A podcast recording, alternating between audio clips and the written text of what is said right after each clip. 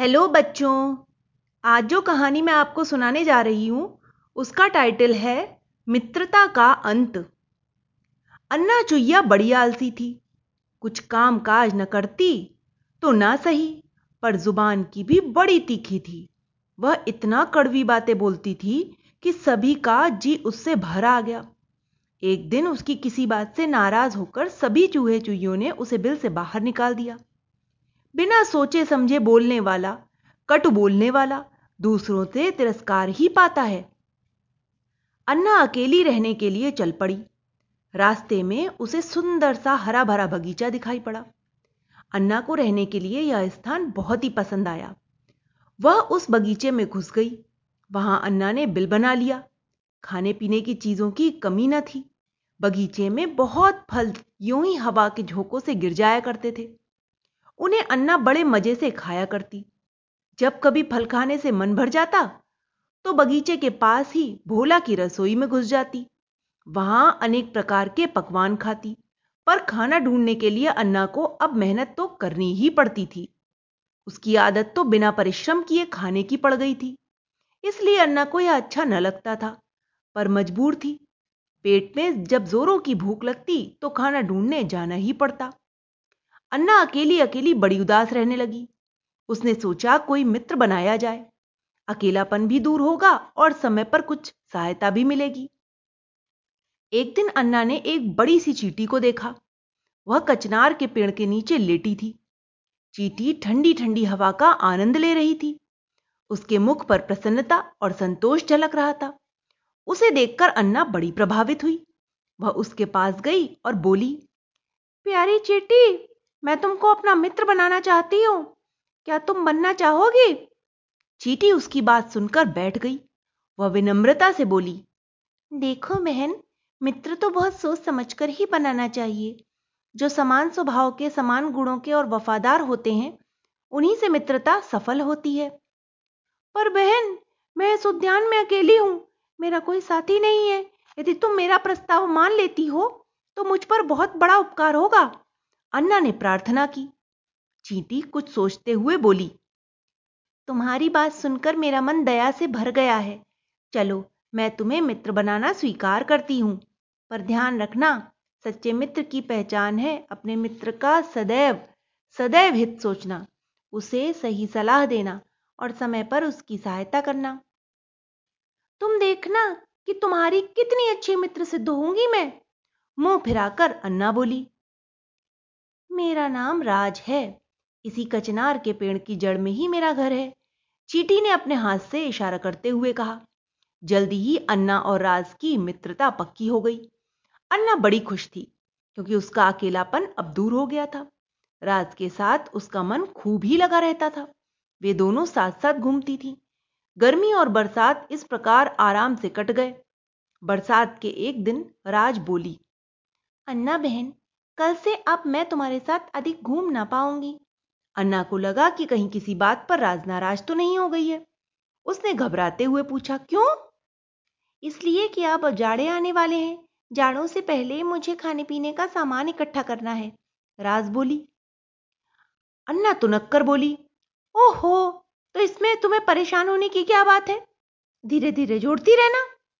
राज बोली, नहीं, मेरी प्यारी बहन यह संभव नहीं है। मुझे तो जाड़े आने से पहले बहुत काम करना है। अब कल से तुम्हारे साथ बिल्कुल भी घूम नहीं पाऊँगी। गर्मियाँ आने तक विदा। यह सुनकर अन्ना का मन बड़ा दुखी हुआ। वह सोचने लगी कि जैसे तैसे तो यह मिली है। अब इसका भी साथ छूटता जा रहा है। वह कुछ देर उदास बैठी रही। फिर सहसा ही उसे एक उपाय सूझा। खुशी से चमकते हुए अन्ना कहने लगी, सुनो राज, तुम्हारी समस्या मैंने हल कर दी। खाने पीने का सामान इकट्ठा करने में मैं भी तुम्हारी सहायता करूँगी। तुम तो बहुत छोटी सी हो, एक बार में थोड़ा सा ही ला पाओगी। तुम अपने साथ मुझे ले चलना, मैं एक बार में बहुत सी चीज़ें ले आऊँगी। इस प्रकार जल्दी जल्दी तुम्हारा राशन पूरा हो जाएगा, फिर हम आराम से अब की तरह ही घूमा करेंगे। दूसरे दिन अन्ना ने राज को बहुत मना किया। वह स्वयं अपना काम करेगी। पर अन्ना ने इसकी एक न सुनी। वह बोली, सुनो, ऐसा करो कि तुम मुझे यह बताती जाना कि कौन कौन सी चीज़ें कहाँ रखी हैं, क्या ले जाना है। तुम्हारी सूंघने की शक्ति बहुत तेज है, अतएव यह काम आसानी से हो जाएगा।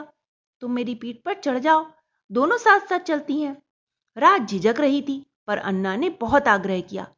आखिर में राज उसकी पीठ पर चढ़कर बैठ गई। दोनों सहेलियाँ अन्न की खोज के अभियान में जुट गईं। दो तीन दिन तक यही क्रम चलता रहा। वे अक्सर ही भोला की रसोई में घुस जाती। कभी कुछ उठा लेती तो कभी कुछ। राज बड़ी खुश थी। वह मन में सोचती थी कि देखो, समर्थ से मित्रता करना कितना सुख देता है। मैं अब तक सोचा करती थी कि अन्ना आलसी या लापरवाह है। अब तो हर साल यह मेरी ऐसी ही सहायता करेगी। आह, दूसरी चीटियाँ महीनों काम में जुटी रहेंगी और मैं झटपट अपना काम पूरा कर मौज मनाऊँगी। पर राज का यह सोचना सच नहीं हुआ। चौथे ही दिन एक दुर्घटना घट गई। हुआ यह कि भोला की माँ रोज रोज अन्ना के रसोई में घुसने से तंग आ गई थी। उसने एक चूहेदान में रोटी का एक बड़ा सा टुकड़ा लगाकर रख दिया। अन्ना जैसे ही रोटी लेने उसमें घुसी, वह खट से बंद हो गया। अब तो अन्ना और राज दोनों ही चूहेदान में बंद हो गई। अन्ना ने बहुतेरे हाथ पर मारे, पर वह चूहेदान का दरवाज़ा खोलने में सफल ना हो सकी। दो घंटे के लगातार प्रयास के बाद अन्ना थककर बैठ गई। उसके मुँह से खून भी निकलने लगा और हाथ पैर दर्द करने लगे। रास के कारण ही मुझे इस प्रकार बंद होना पड़ा। अब तो निश्चित ही मेरे प्राण संकट में है, ऐसा सोचकर अन्ना को रास पर बड़ा गुस्सा आया। वह पास ही चुपचाप उदास बैठी राज पर बड़ी ज़ोर से नाराज़ हो रही थी। राज बोली, नाराज़ क्यों होती हो? मैंने तो खुद ही तुमसे कहा था कि अपना काम मैं खुद कर लूँगी। तुम ही नहीं मानी थी। पर अब गुस्सा करने से क्या लाभ है? तुम्हारे छूटने का कोई उपाय सोचती हूँ। बड़ी आई तू उपाय सोचने वाली। तू क्षुद्र प्राणी, भला मुझे कैसे छुड़ाएगी? अब तू ज़्यादा बकबक न कर। मेरी आँखों के आगे से दूर हो जा। आँखें लाल लाल करके अन्ना बोली। साथ ही उसने बहुत ज़ोर से अपनी पूछ घुमाकर राज के मारी और उसे दूर धकेल दिया। राज को बड़ी चोट लग गई। उसका पैर तुरंत ही टूट गया और अलग हो गया। दर्द से कराह उठी वह। उसका मन भी बड़ा दुखी हो रहा था। लंगड़ाती हुई वो चूहेदान से बाहर निकली। तभी उसने देखा कि भोला की माँ चूहेदान उठा रही है। ज़रूर वह अन्ना को मारेगी, राज ने मन में सोचा। उसने ज़ोर से भोला की माँ के पैर पर काट खाया। अचानक ही भोला की माँ के हाथ से चूहेदान छूट पड़ा। छूटते ही वह खुल गया और खुलते ही अन्ना उसमें से निकल भागी। उसने पीछे मुड़कर एक बार भी राज को न देखा। राज जैसे तैसे लंगड़ाते हुए अपने बिल में पहुँची। उसकी यह दुर्दशा देखकर अनेकों चीटियाँ दौड़ी चली आईं। उन्होंने उसके उपचार किए। तब कहीं जाकर पैर का दर्द कुछ कम हुआ। राज आज भी लड़कड़ाती हुई ही चलती है। वह ठीक से काम नहीं कर पाती, पर उसके बिल की रानी चीटी ने कह दिया है कि आसानी से जितना काम कर सकती हो करो। आज यदि तुम काम नहीं कर पा रही हो तो क्या हम तुम्हें निकाल देंगे? नहीं, कदापि नहीं। तुम अधिकारपूर्वक इस बिल में रहो। और आज भी राज सभी चीटियों के बीच सम्मानता पूर्वक रहती है। पर हाँ, वह लंगड़ी कैसे हुई इसका रहस्य केवल वही जानती है। उसे अन्ना से दोस्ती की बात किसी को बताने में भी शर्म आती है। वह प्राय सभी को यों समझाया करती है। हर किसी को मित्र नहीं बनाना चाहिए। मित्रता बड़ी सोच समझकर करनी चाहिए। अंत तक फिर उसका पालन करना चाहिए। जीवन में कोई सच्चा मित्र ना बन पाए यह उतना बुरा नहीं है। इससे बुरा यह है कि हम बिना पर के किसी अयोग्य और दुष्ट से मित्रता कर लें। लेकिन मित्र शुरू में तो बड़ा मीठा व्यवहार करते हैं, पर अंत में पछतावा ही शेष रहता है। इसलिए खूब सोच समझकर ही मित्र बनाने चाहिए। तो इस प्रकार राज ने अपने मन की बात अपनी साथी चीटियों को समझा दी।